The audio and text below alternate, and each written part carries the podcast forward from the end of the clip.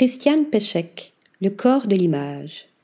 Artiste multimédia, Christiane Pechek construit ses environnements comme des lieux de relations potentielles entre organique et technologique, intelligence humaine et artificielle.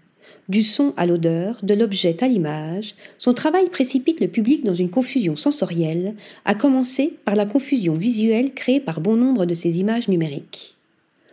Lors de sa dernière exposition, intitulée Liminal Ghost, présentée par Sanatorium à la galerie Diana à New York, des images retouchées flottent dans un espace quadrillé de points en croix sur fond gris. Les évocations corporelles, visages, mains, dents, bijoux, se détachent de leur part matérielle. La série s'inspire de la fatigue digitale et identitaire symptomatique d'un monde surstimulé par les images et les réseaux, où la différence se réduit entre réalité et virtualité.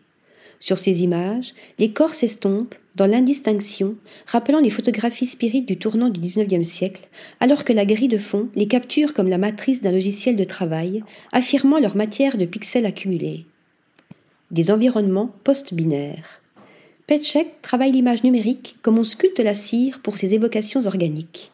Dans ses installations, elle nous interpelle sur la forme fluide de nos identités et la possibilité d'une construction organique et identitaire post-binaire.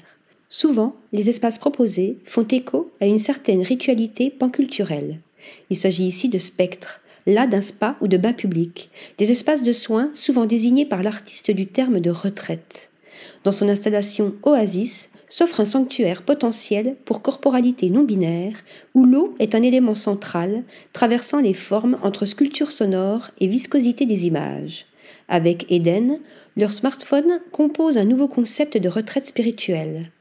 Combinant éléments visuels et matériels, immersion physique et virtuelle, corporalité et interface technologique, l'artiste invite à embrasser ces connexions queer que la technologie permet intuitivement.